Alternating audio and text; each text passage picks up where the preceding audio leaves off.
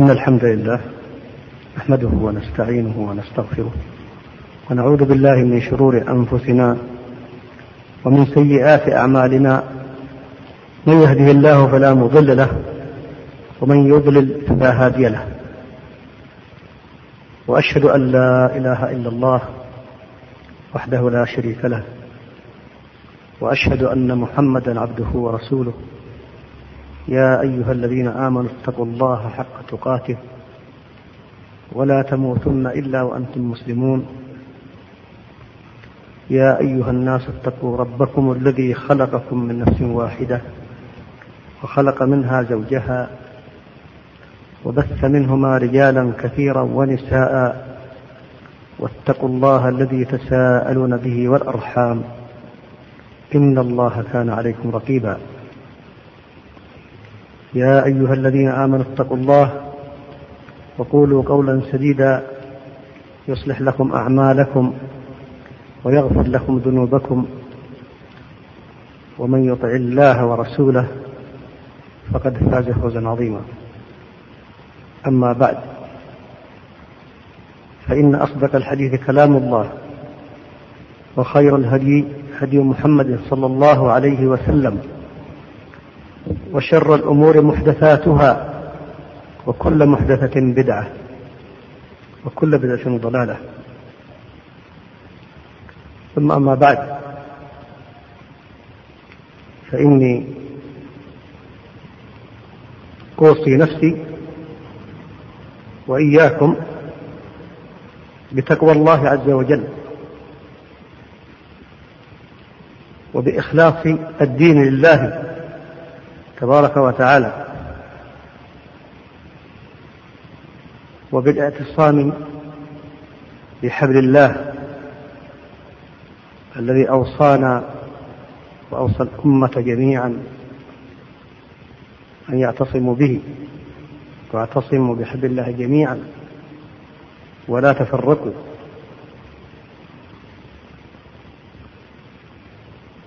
وحبل الله هو كتابه. وسنة رسوله صلى الله عليه وسلم التي هي البيان الشافي لهذا الكتاب العظيم. وقد ضمن الله تبارك وتعالى لنا إن نحن اعتصمنا بهذين النورين بهذين الحبلين أو بهذا الحبل هو كتاب الله وسنة الرسول. ضمن لنا الهداية والسلامة من الشقاء والغواية. قال الله تبارك وتعالى فمن اتبع هداي فلا يضل ولا يشقى ومن أعرض عن ذكري فإن له معيشة ضنكا. ونحشره يوم القيامة أعمى. قال رب لم حشرتني أعمى؟ وقد كنت بصيرا. قال كذلك أتتك آياتنا فنسيتها وكذلك اليوم تنسى. فأنتم ترون في هذه الآيات الكريمة الضمان الأكيد من الله تبارك وتعالى بالهداية والبعد عن الشقاء. إن نحن اتبعنا هدى الله تبارك وتعالى. من اتبع هدايا فلا يضل في دينه في عقيدته في منهجه ولا يشقى في هذه الدنيا ولا في الأخرى. معناه أن السعادة مضمونة وأن الهداية مضمونة. وأنك تنجو من الشقاء في هذه الدنيا والشقاء في الأخرى هذا هو السبب المنقذ من الضلال ومن الشقاء في الدنيا والآخرة. يؤكد هذا قول الرسول عليه الصلاة والسلام تركت فيكم ما إن تمسكتم به لن تضلوا بعدي. كتاب الله وسنتي. تركت فيكم ما إن تمسكتم به لن تضلوا بعدي أبدا. كتاب الله وسنتي أو سنة رسوله كل شيء واحد. فيجب أن ندرك تمام الإدراك. أهمية اتباع كتاب الله وسنة رسول الله صلى الله عليه وسلم عقيدة وشريعة وسياسة وأخلاق واجتماع كل المبادئ التي تضمنها كتاب الله وسنة الرسول عليه الصلاة والسلام والتكاليف التي كلف بها المسلمون. المنتظر منهم أن يصدقوا الله تبارك وتعالى في الاعتصام بكتابه وبسنة نبيه صلى الله عليه وسلم حتى تتحقق لهم هذه الضمانات. ولما اعتصم سلفنا الصالح بحبل الله عز وجل بكتاب الله بسنة الرسول عليه الصلاة والسلام في عقائدهم وشرائعهم وسائر شؤون حياتهم كتب الله لهم السعادة والعزة في الدنيا وفي الآخرة. فمصدر السعادة ومصدر العزة, مصدر العزة والكرامة والنجاة من المخاطر في الدنيا وفي الآخرة كلها تكمن في اتباع هذا النور وهذا الهدى كتاب الله وسنة الرسول الكريم عليه الصلاة والسلام. ولا ينبغي أن يكون هذا مجرد كلام. يجب أن يكون شيئا عمليا في حياتنا. ونكون جادين في ذلك. ونأخذه بقوة وجد. بدون استرخاء. يا يحيى خذ الكتاب بقوة. بجد وعزم يجب أن نأخذ هذا الدين وهذا الكتاب وهذه السنة التي تضمن الله أو ضمن الله لمن اتبعهما ورسول الله كذلك بالعصمة من الضلال ومن الشقاء. فلنقبل على كتاب الله تبارك وتعالى حفظا وتفهما وتطبيقا. كما كان رسول الله يربي أصحابه على القرآن. عشر آيات عشر آيات. لا يتجاوز هذه العشر حتى يحفظوها ويعلموا ما فيها ويعملون ويعملون ما فيها.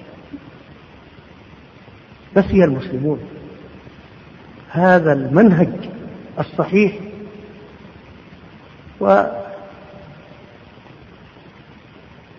تشعبت بهم الطرق.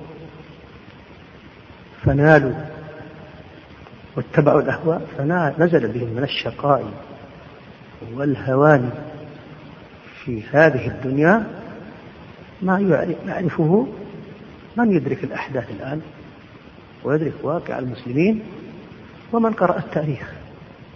يدرك كل هذا.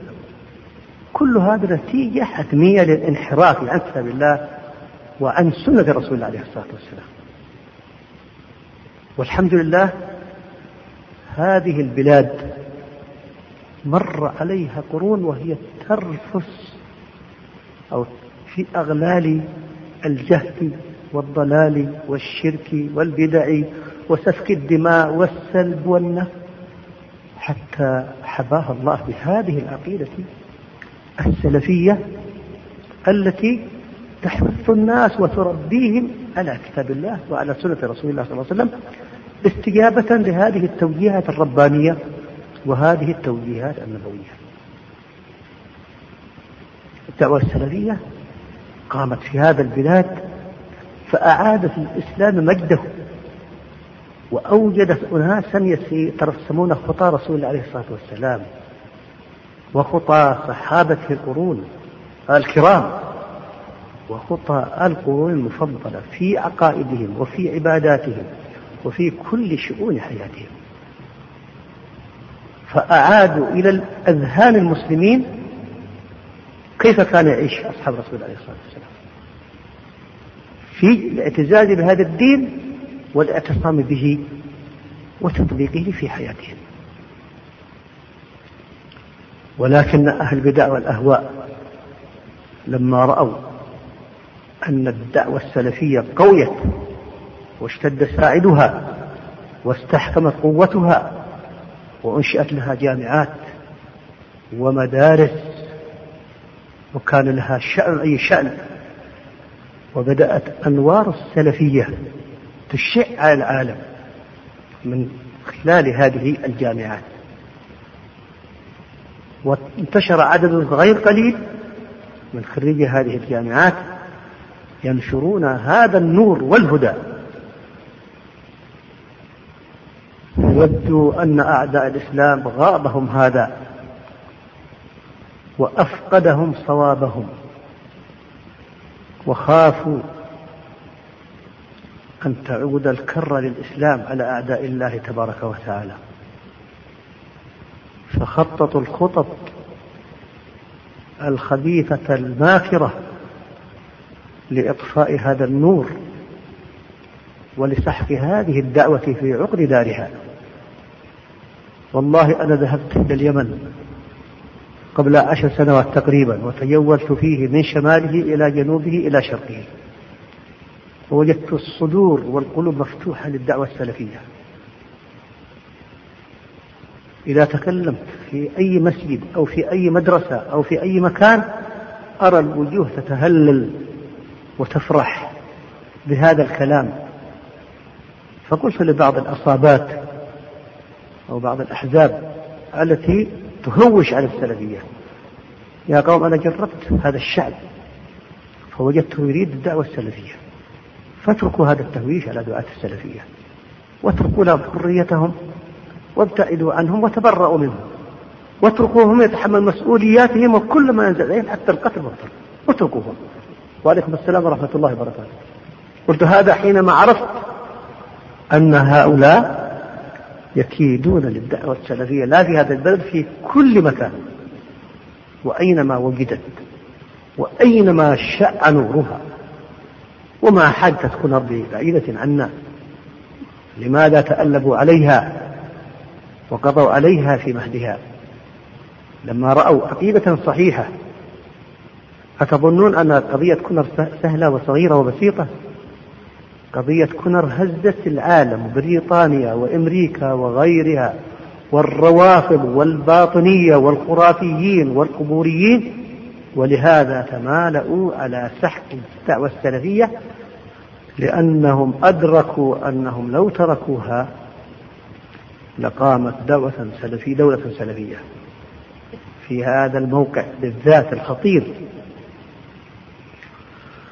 المهم أن أعداء الإسلام عبثوا بعقول شبابنا في هذا البلد وأبعدوه عن منهج الله الحق وعن مصدر عزهم وسعادتهم وربوهم على الحقد على هذا المنهج وعلى من يمثله من العلماء.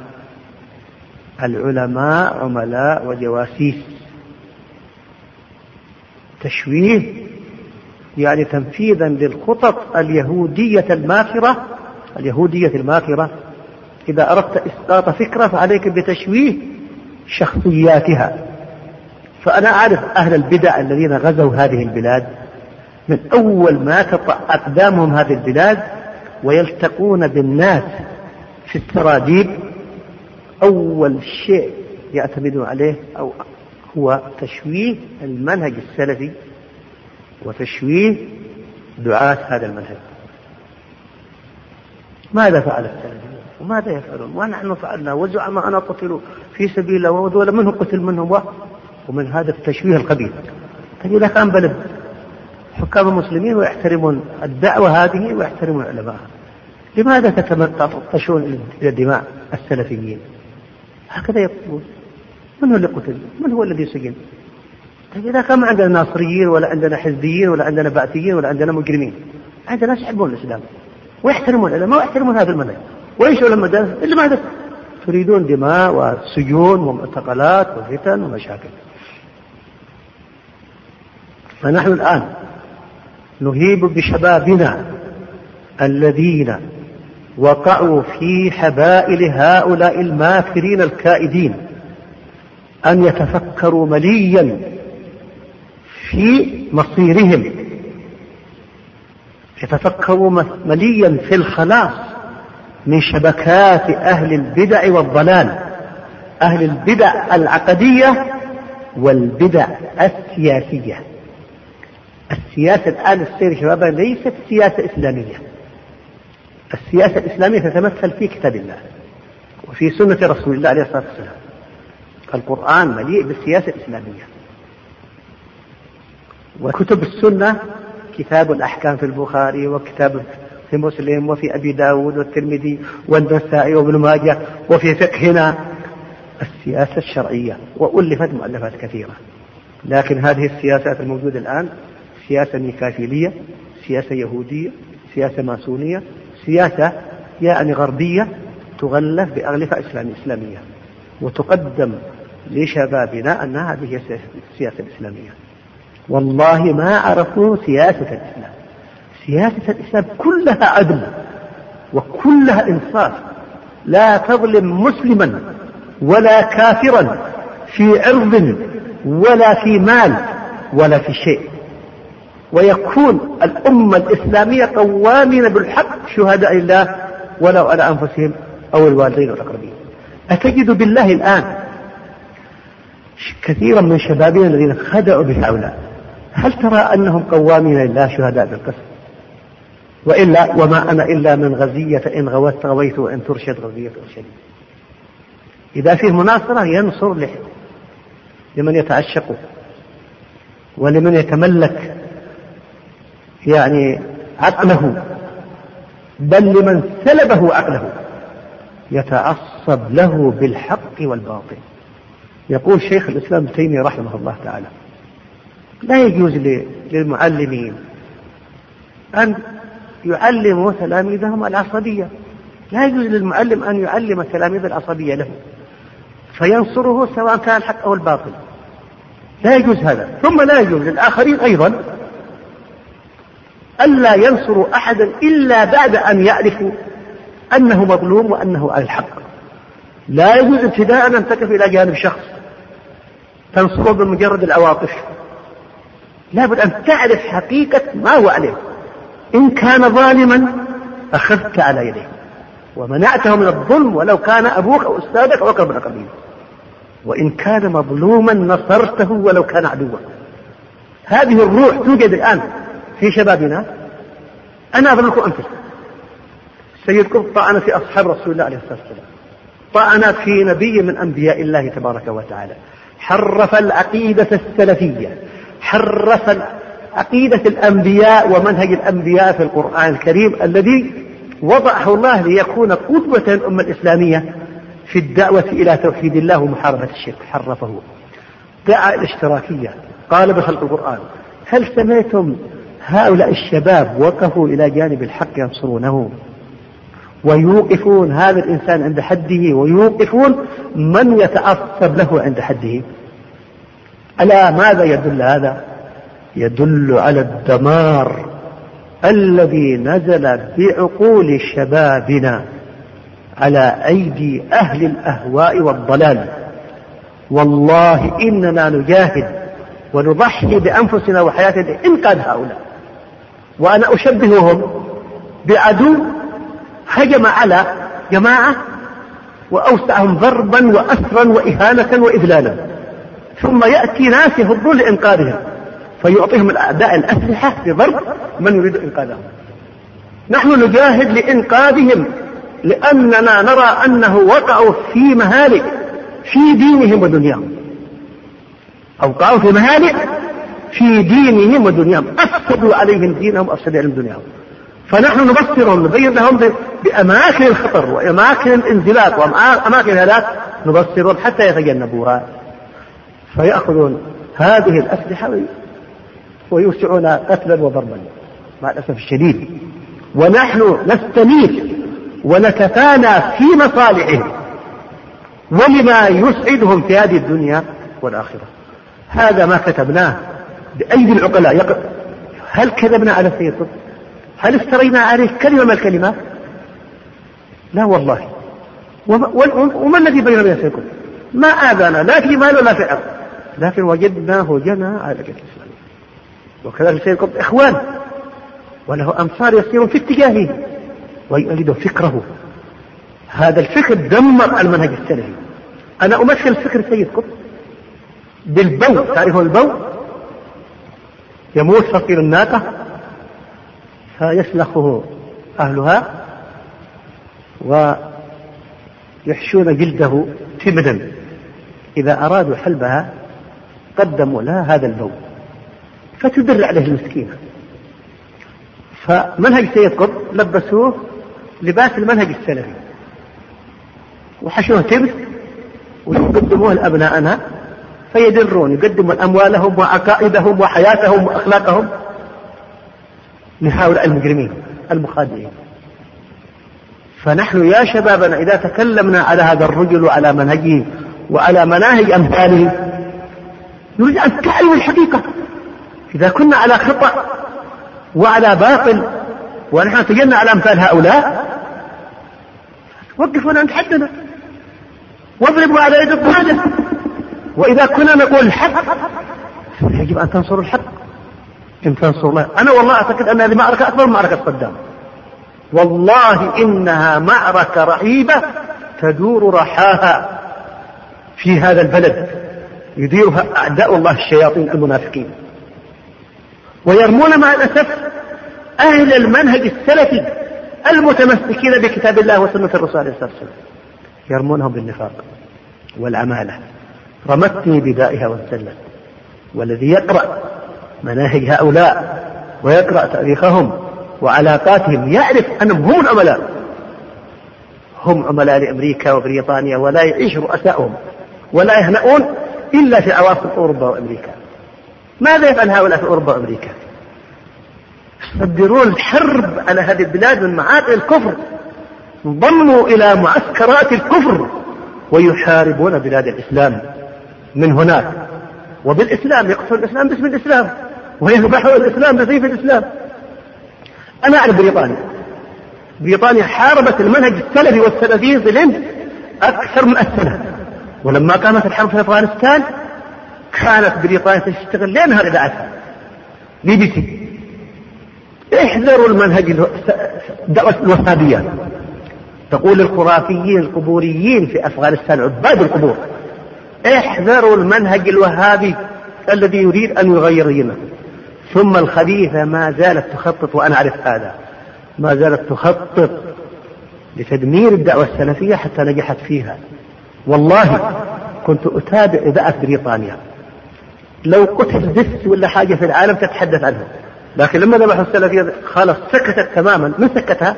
هؤلاء المبتدعين الضالين أعداء الدعوة السلفية. سكتوا لأن بينهم علاقة وطيدة فسكتت. ما كانت تعطي شيء. أبدا. عرفتم؟ كيف الآن تكون محضنا للإسلام؟ تحارب الإسلام في أقصى الدنيا. وتحتضنه في بلادها وتنصره وتؤيده ها وتصدره يجب أن يفهم الناس يجب أن يدركوا هذه الأشياء فأين أين العقول؟ أين العقيدة؟ أين السلف؟ نحن نتحداهم يبينون لنا في كتاباتنا وفي أشرطة في أي شيء خالف الإسلام وفي أي شيء خالف المنهج السلفي هل نحن نؤوي أهل البدع ونتبنى بدعهم ونحامي عنها؟ أو العكس. الدليل هناك أدلة على المبتدعة قال من أدلة أهل البدع طعن أهل السنة. هذا موجود ما هو طعن أهل السنة طعن أهل السنة وحماية أهل البدع وحماية كتبهم. الآن عشرات المكتبات عشرات المكتبات تكتم بكتب البدع والضلال. من يحميها؟ من يدافع عنها؟ نحن والله نطلب أن, أن, أن, أن, تخلص الأمة من هذه الكتب كتاب تجد فيه الطعن في الصحابة. وتجد فيه تكفير الأمة تكفير المسلمين الصادقين. وتجد فيه الاشتراكية. وتجد فيه البلايا والطوام. من هو يتولى؟ كتب السيد قطب تترجم في إيران. هذا من أدلة على أن السيد قطب سلفي إيرانيون الروافض المنغمسون في أوحال الشرك والضلال الذين لا يلحقهم اليهود ولا النصارى في الضلال والكفر والشرك. يتبنون منهج سيد قطب هذا يدل على إيه؟ على إيه يدل؟ تبنوا منهج دعوة محمد الوهاب تبنوا دعوة ابن تيمية تبنوا الصحابة؟ كيف يتبنون سيد؟ الأساس لأن منهجه منهجهم.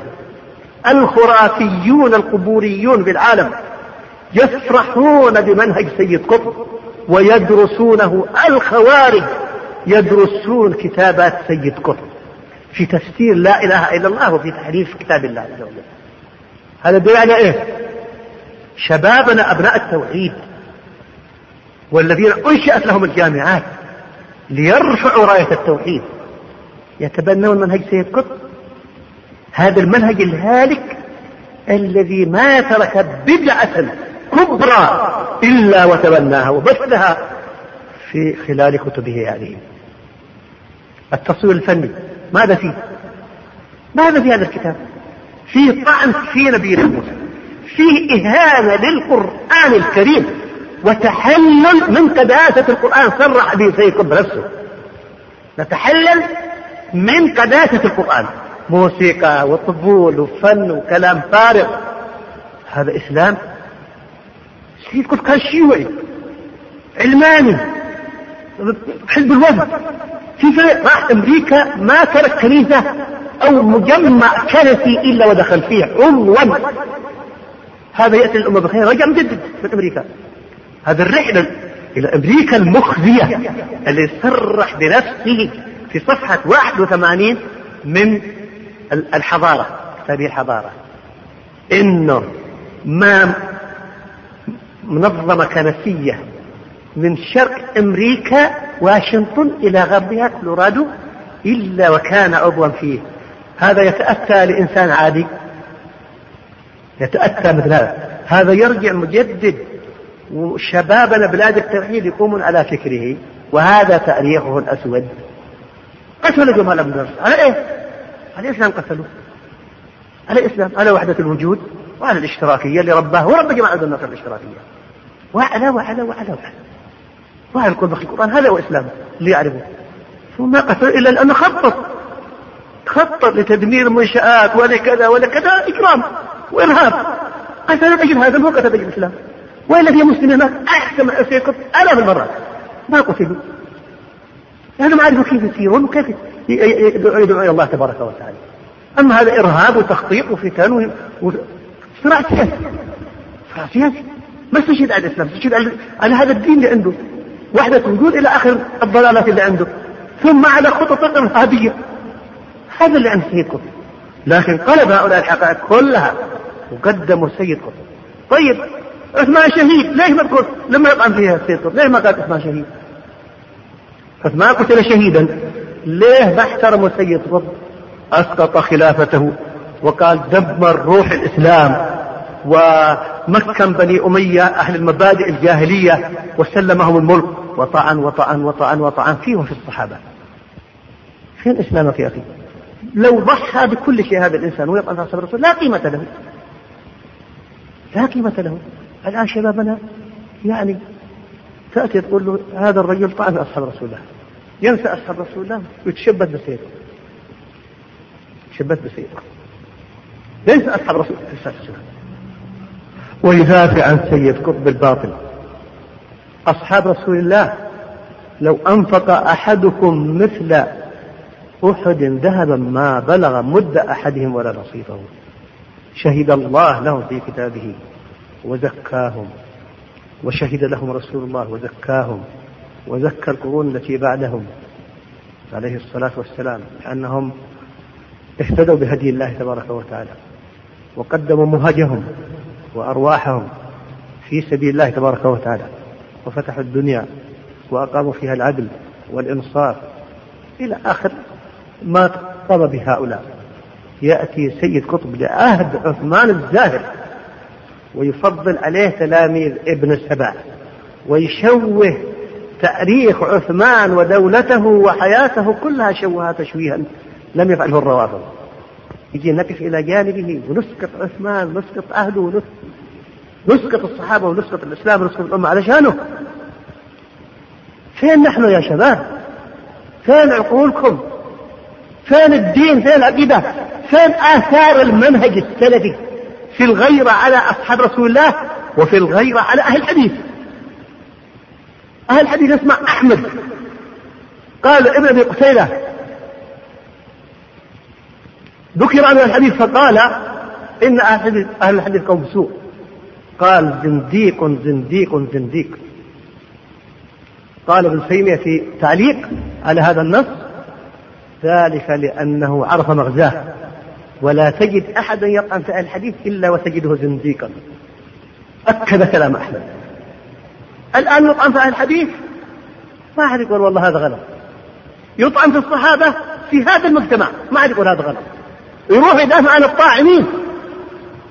يدافعون عن أهل الباطل وأهل الضلال وأهل الأهواء.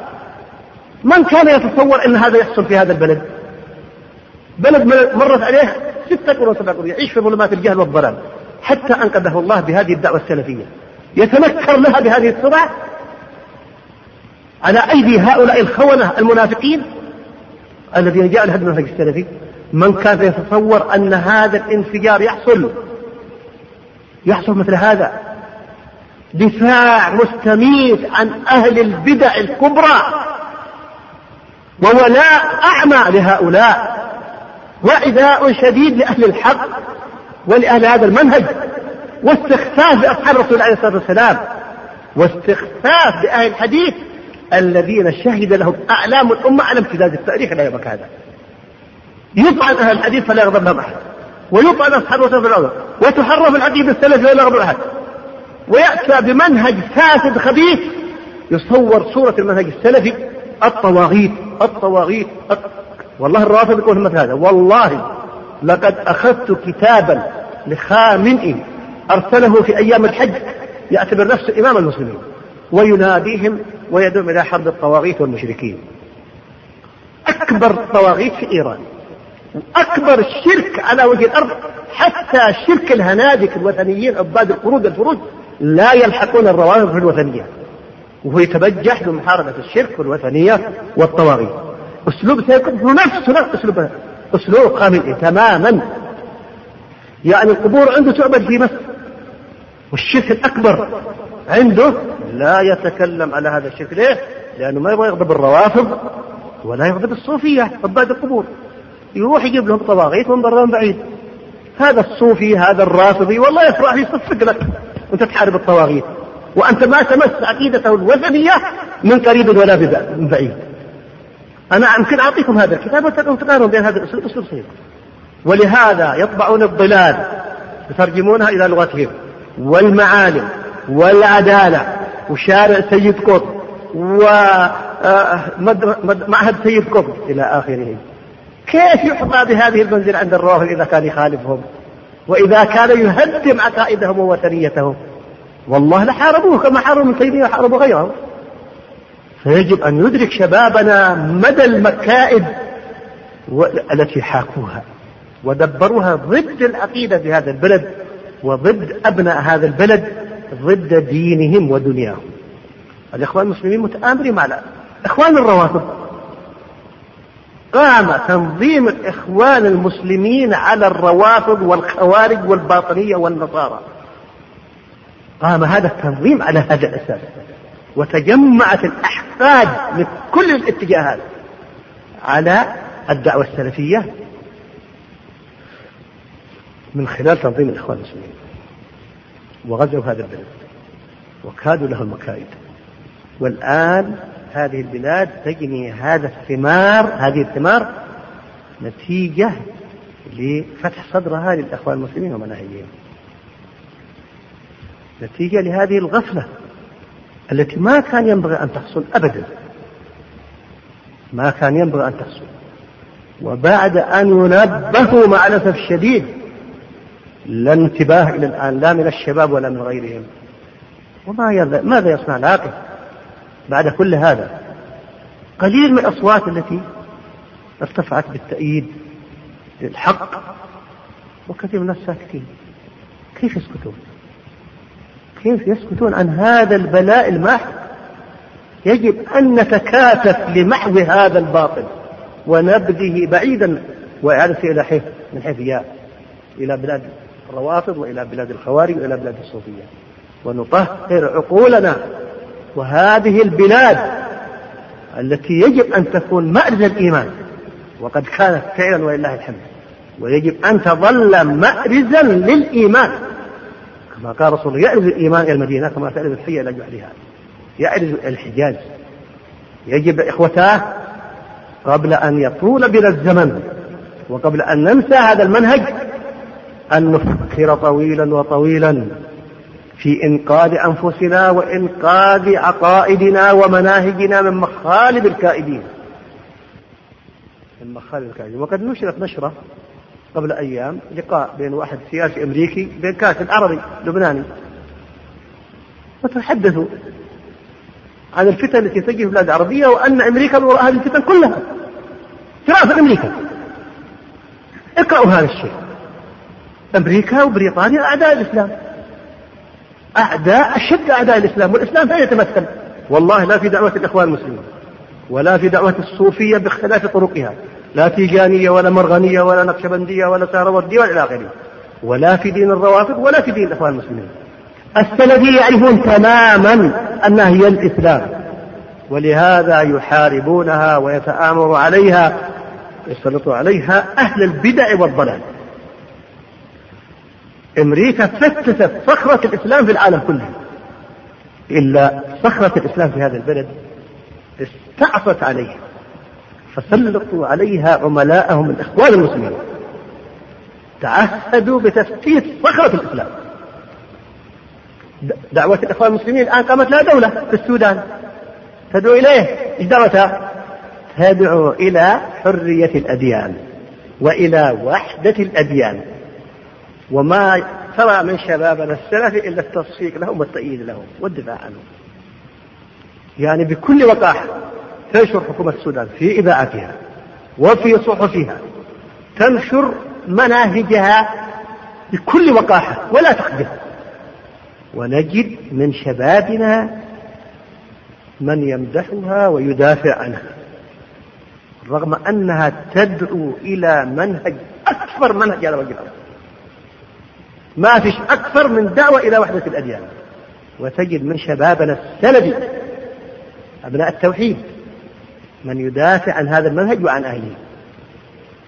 وفي أفغانستان أكبر مزارع الأفيون عندهم. أكبر مصدر الأفيون حكمة يار إلى الآن يوالونه ويدافعون عنه ويجمعون له التبرعات. حكمة يار الذي تلاحم مع الشيوعيين ومع الباطنية ومع الروافض هذه القوة الظاهرة والقوة الخفية الله أعلم. ما في هذه القوة. إلى الآن هذا مثل الصحابة أعماله كلها اجتهاد. يصيب؟ له فيما يصيب أجران وله فيما يخطئ أجر. إلى الآن ما أحد يجرمه. أبدا. ليش يؤمن السلام؟ ما يجرمه. بس يجمع التبرعات إلى الآن. أي منطق هذا؟ ماذا بقي من الدعوة السلفية؟ ماذا بقي منها؟ ماذا بقي من المنهج السلفي؟ إذا كان هذا واقع كثير من الشباب والله إنا لنرثي لهم ونأرك ليال لما نزل بهم. والله لو نزلت بهم الطواعين ودمرتهم القنابل أهون من هذا الوضع الذي يعيشونه ولا يدري المساكين. ولا يعرفون ولا يدركون ما هم فيه مع الأسف الشديد. سلبوا عقولهم وسلبوا عقائدهم. وما تركوا لهم قيمة من القيم مع الأسف الشديد إلا ودمروا فإلى الله المشتكى وارفعوا أكف الضراعة إلى الله تبارك وتعالى أن يبصر هؤلاء وأن يريهم طريق الحق وأن يعيدهم إلى حظيرة المنهج السلفي. فإنا والله عليهم مشفقون ولهم راحمون.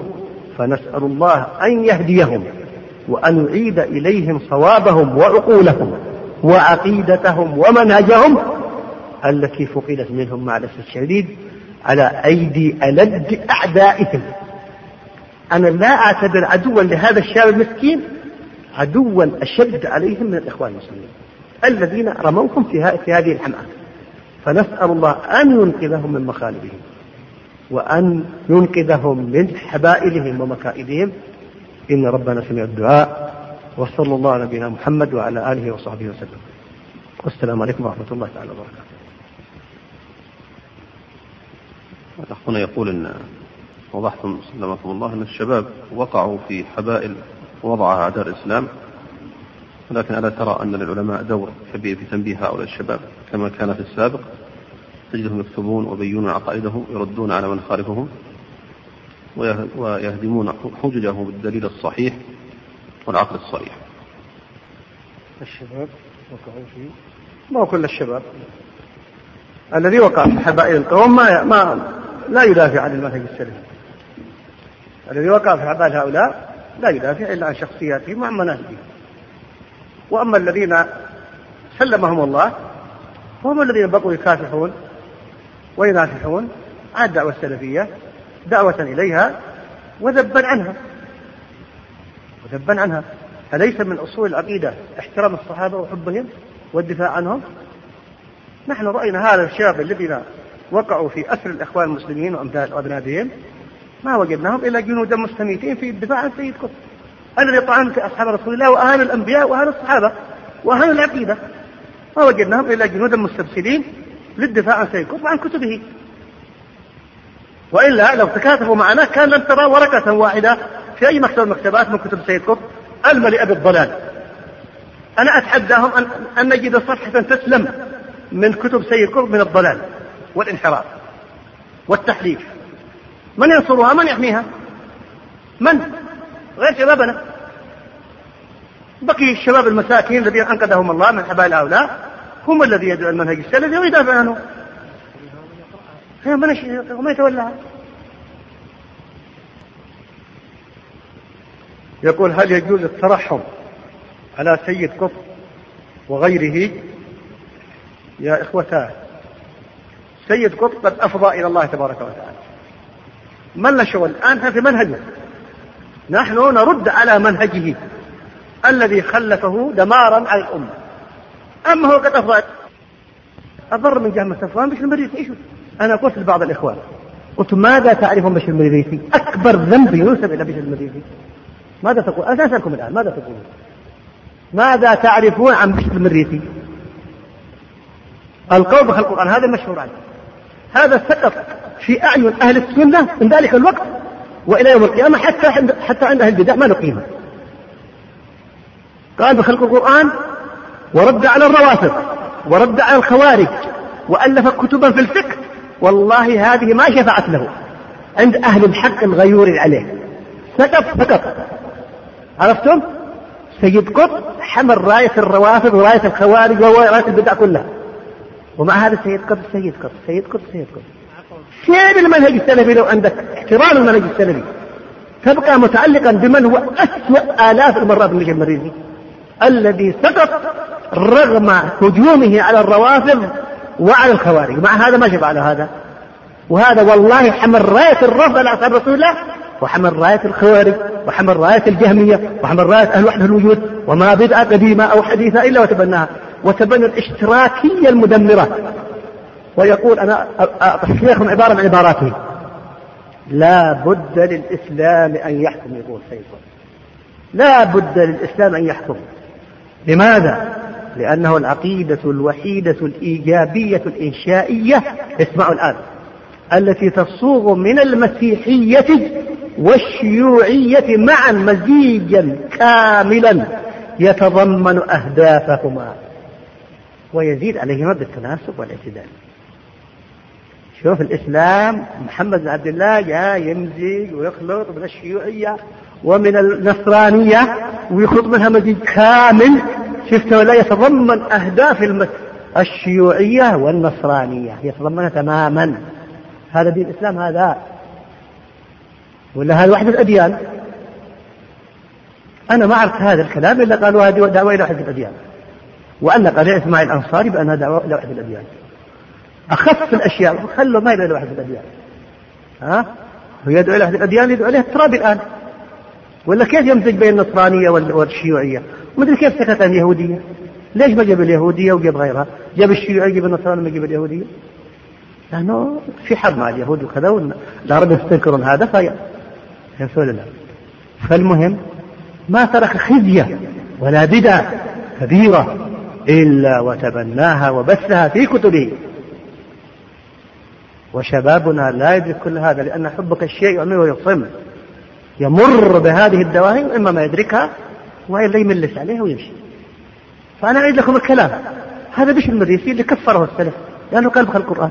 والله سيد قطب يقول بخلق القرآن بأسلوب أنجف من أسلوب بشر وينكر أن الله يتكلم وأن كلام الله مجرد الإرادة. سرع بهذا في كتبه في الضلال وغيره. شفت له ومع هذا.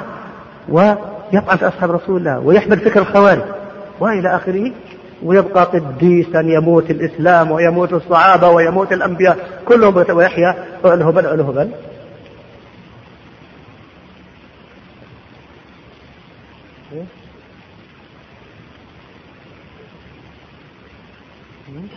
نعم شعواء على أهل العلم. والله من زمان الحملة الشعواء من زمان على أهل العلم. جماعة التبليغ والله يشوهون علماءنا. والإخوان المسلمين والله منذ وطأة أقدام هذه البلاد إلى يشوهون علماءنا. جواسيس وعملاء. من زمان ما هو دحين. من يقول لك دحين بدأت الحملة؟ من زمان بدأت لكن الآن ظهرت. الآن أينعت وأثمرت؟ قدام يغرسون في الخفاء في الخفاء هذه هذه الأفكار الخبيثة. تشويه المنهج السلفي وأهله. ماذا فعل السلفي طيب السلفيون أقاموا دولة في هذا البلد. وأنتم ماذا عملتم؟ هل أقمتم دولة الإسلام؟ أقاموا دولة تدعو إلى وحدة الأديان. والله دولتهم الوحيدة الآن في السودان وإيران ترونها من من تراث الإخوان المسلمين. الآيات هؤلاء تربوا في أحضان الإخوان المسلمين هؤلاء الآيات. هل هدموا قبرا؟ هل هدم في السودان قبر واحد؟ جميل الرحمن جاهد في منطقة يعني صفاها أقام فيها شريعة الإسلام كأنها في عهد الصحابة تعليم سلفي المنهج السلفي. كتاب الله وسنة الرسول سموا أنفسهم جماعة أهل السنة والقرآن. كيف؟ فعلا كانوا جماعة أهل السنة والقرآن. هدموا القبور أحرقوا مزارع الحشيش يعني صفوا البلاد من الحشاشين. أقاموا مجتمع إسلامي صحيح. والإخوان المسلمون سياف وحكمة يار وبرهاني ويونس خالص إلى آخره. من عام 1402 أو ثلاثة زرنا بشاور واجتمعوا عندنا وقالوا الآن بأيدينا من أفغانستان 80% إيش سووا فيها الحشيش والافيون شوف ولا يقيموا فيها حدود ولا شرع الله المسلمين تجيهم كل يوم زيادة في بناء القبور. يعني إذا مشيت من من تخرج مشاهد قليل وتشوف سلسلة طويلة من راح منكم؟ إلى جاجي من راح؟ لابد ناس راحوا منكم. سلسلة طويلة من القبور من أموال المسلمين. كل ما مات واحد خرافي قبور منهم بنوا عليه قبر. هذا حكمة يار جميل الرحمن. ما إن تمكن من تطهير هذه المنطقة وإذا بالشريعة تقوم على أشدها. ماذا صنع بيقول الحكم لله الحكم لله. كلمة حق يراد بها باطل كما قال علي رضي الله عنه. ها؟ لا ما في نواياهم لا أتكلم عليهم أنهم ضلالات وبدع ويتهمون في نوايانا ويؤمنون ب... إذا تكلمت قال يؤمنون في يتهمون نوايانا قال علي كلمة حق أريد بها باطل. فلا ترى الخوارج يقيم الدولة إلا وتنحرف أبعد ما يكون عن الإسلام. لأن دولة الخوارج موجودة في عمان ماذا فيها؟ ودولة الخوارج في السودان ماذا تجد فيها؟ ماذا تجد فيها؟ القرآن هم يقول الآن عندهم لهجة يسموا العلماء أنا مرجئة. قبل ليلتين علي واحد من صنعاء. وقال يا شيخ الليلة أقيمت محاضرة أقامها فلان وفلان وفلان وفلان. ويرمون علماءنا علماء السعودية والشيخ الألباني بأنهم مرجئة. ويطعنوا فيهم. فقلت له قل لهم أنتم والله أخف أنواع المرجئة. كيف؟ لأن مرجئة أمام أهل البدع والضلال من القبوريين والروافض والخرافيين إلى آخره. أمام سيد قرآن بنا مرجئة. تقول لهم هذا يقول بوحدة الوجود هذا يطعن في الصحابة هذا يطعن في بعض الأنبياء هذا يفعل تعد لك من الجرائم الكبيرة يقول لك ما يضره. له جوانب مشركة. أليس هذا أسوأ من قول المرجئة لا يضر مع الإيمان ذنب ها ومرجئة مع الحكام. حكومة السودان تدعو إلى وحدة الأديان وتشيد القبور وتشيد الكنائس. يقول لك دولة إسلامية وحيدة لا نظير لها وجه الأرض في إرجاء أنجز من هذا الإرجاء؟ ونحن ولله الحمد. ليس عندنا إن شاء الله ذرة من الإرجاء. نحن نرى الكبائر كبائر وأهلها معرضون لدخول النار وقد يكون في هؤلاء الكبائر منافقين وقد يكون قد يكون. والصغائر والله إذا اجتمع المرء أهلكنه ولا نحتكر صغيرة ولا كبيرة ولله الحمد لكن أنتم سموا الإسلام قشور أعمال الإسلام كثير منها سموها قشور. لما هدم السلفيون القبور في اليمن كانوا هؤلاء يتعلقون بالقشور ويتعلقون بالتوافي ويتركون الأساسيات في الإسلام الأساسيات عندهم إيش هي؟ الآن الانتخابات والمظاهرات والدخول في البرلمان. هذه الأساسيات في الإسلام. كلها كفريات وضلالات جاءت من الغرب وليست من الإسلام في شيء. هذه الأمور مهمة والجوهرية عندهم. أما العقيدة السلفية بما فيها من محاربة الشرك والقبور وتعطيل الإسلام هذه كلها قشور هذه تمزق المسلمين. فنحن ما رأينا يعني رأيناهم خوارج ضد المنهج السلفي وأهله. ها؟ ومرجئة غلاة بالنسبة لمن ينتسب إليهم وينتسبون إليه فإذا استظل الإنسان براية الإخوان المسلمين فليكن زنديقا فليكن ملحدا فليكن رافضيا فليكن خارجيا. مرتكب كل جرائم حشاش أي حاجة خلاص ما يضر.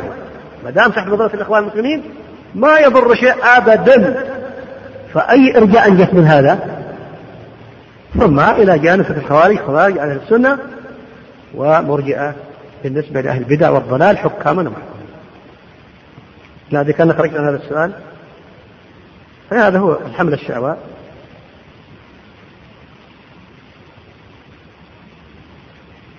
من خطر جماعة الدعوة التبليغ فإنهم منتشرون عندنا ويجتهدون مع الشباب. هؤلاء قد كتب فيهم كثير من العلماء الناصحين المخلصين الصادقين ولكن مع الأسف مع الأسف في بلادنا هذا ولا يسمعون لهذه الكتابات. أبدا. يعني تدلل في هذا الكتاب على عقائدهم وخرافاتهم وبدعهم وضلالاتهم من كتبهم ومن كلامهم ومواقفهم ما يسمعون.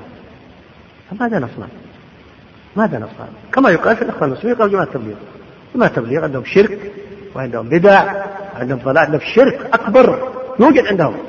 عندهم الأولياء يعلمون الغيب وعندهم يتصرفوا في الكون وعندهم وحدة وجود وعندهم أشياء كثيرة ضلالات.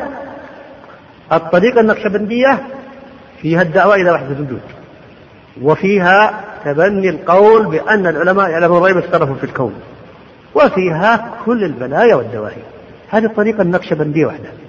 أنا قرأت ترجمة شيخ النقشبندية إنه الشيخ أرشده إلى رعاية الكلاب. فكان يرعى الكلاب. ها؟ هذه عبادة عظيمة عندهم. يرعى الكلاب. الرسول أمر بقتل الكلاب وبعد الاستغناء يعني حتى الإنسان لو اقتنى كلبا ها؟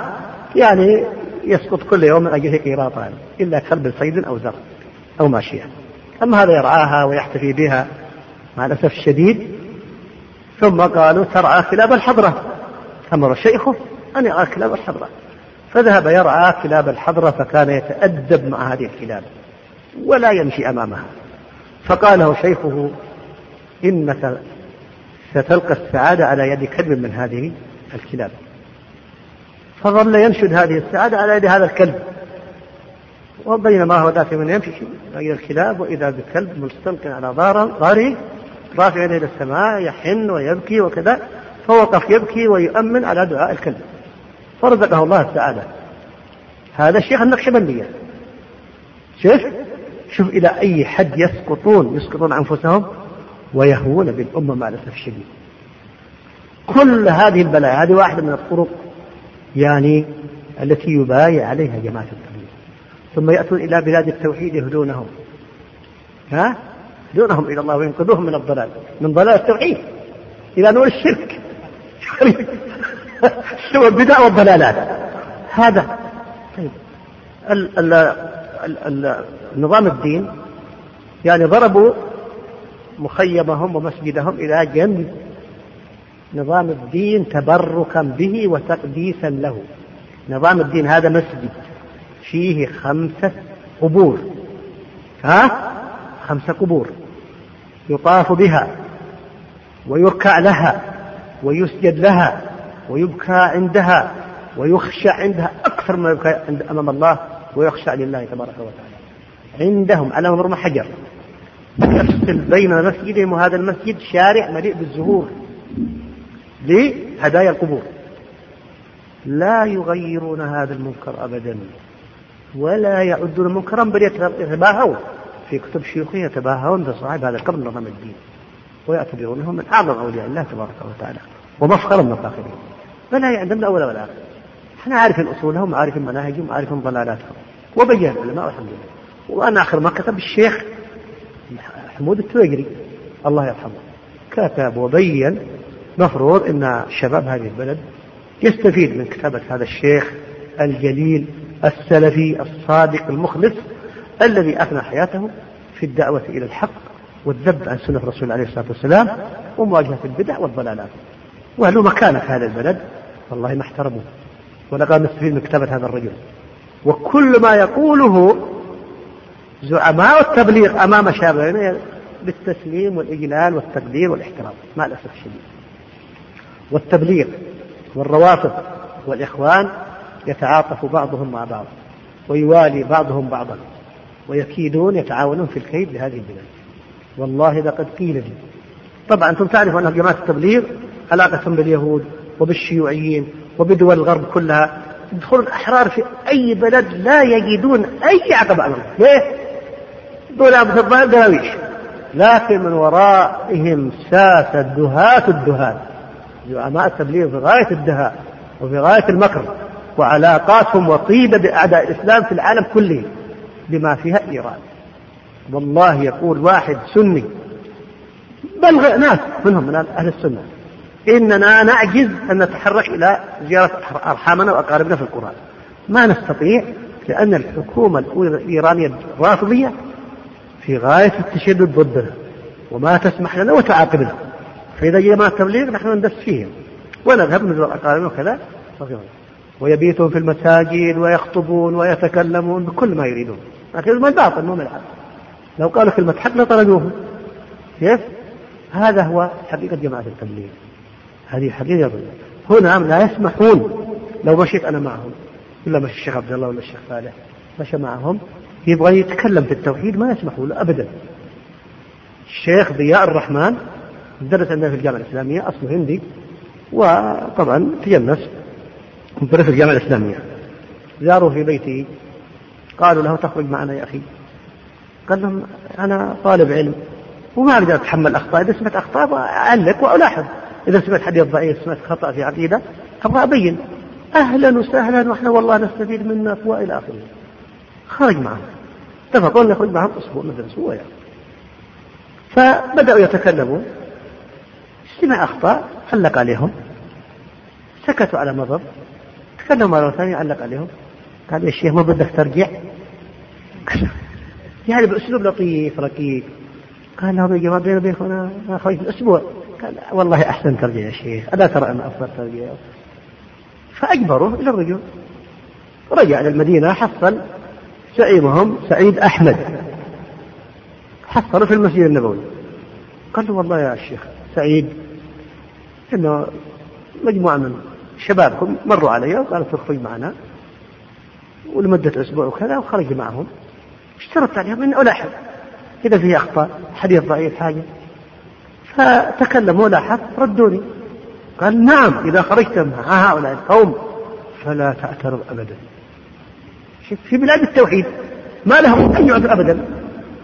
صحح الأخطاء وتكلم في التوحيد والله لو كانت يعني دعوة عندها شيء من الجدية في نصرة دين الله ودعوة إلى دين الله الحق لو عندها شيء بعض الشيء لما كان وضعها هكذا. ولكن هم كادوا لهذه دولة التوحيد منذ قامت يكيدوا لها وعقدوا عشرات المؤتمرات في الهند لتدوير الحرمين والإسقاط الدولة السعودية. فعجزوا فجاءوا هذه المرة تحت ستار السلفية. جاء أول وفد منهم واتصل بالشيخ محمد بن إبراهيم قالوا والله إحنا من أهل الحديث وسلفيين وبدأ يتحرك بالدعوة هنا نحارب القبور والشرك كذا. كتب لهم إلى أمير الشرقية يتعاون معهم لأنهم دعاة إلى السنة وإلى محاربة الشرك والبدع. وإذا بعد أيام الناس يكتبون بارك الله فيك عنهم تقارير إن عندهم شرك وعندهم بدع وعندهم ضلالات وإلى آخره. فهم بدخلوا هذه البدع تحت الستار السلفية يدعون إلى محاربة القبور والشرك والبدع وهم الله يدعو إلى تشييد القبور. والله ذكر الناس هنود إن عندهم مقبرة يشيدون فيها القبور ويبيعون القبر بعشرين ألف ربية في وقت غلاء الربية. لهم مقبرة خاصة يبيعون القبور. ولهم ناس جوالين يجمعون النذور من صناديق النذور نذور الأولياء اللي يسمون في كل أنحاء الهند يجمعون النذور التي تنذر ويتقرب بها المشركون إلى هذه الأوثان. يجمعونها ويأكلون منها. وضلالات وضلالات. ويكفي ما كتب فيه. كثير وكثير. ويلبسوا على نفسه. الشيخ ابن باز يحترمنا ويساعدنا. ويفتي بأن الناس يخرجوا الشيخ ابن باز دائما عنده تحفظات وعنده احتياطات. كثير من الأحيان يكون عندهم شرك وعندهم بدع لكن العالم يخرج معهم يعلمهم. صح أخطائهم ويصحح ضلالهم. وأما الجهل فلا يجوز أن يخرج. شفت؟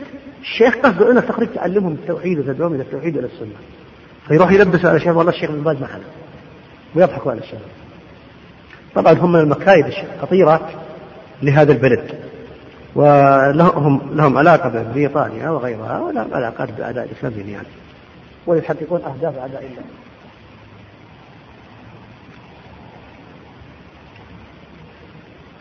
الله. رابط الأمر كلهم شيء واحد. شيء واحد. ولهذا ترى أنهم يتعاونون الآن ضد المنهج السلفي. ويتعاونون مع كل عدو المنهج السلفي. كلهم سواء.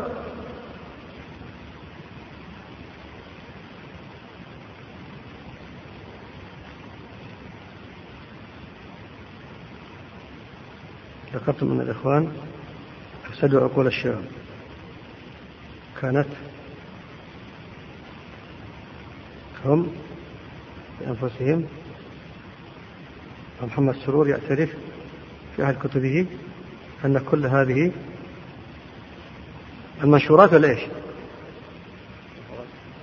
كل هذه.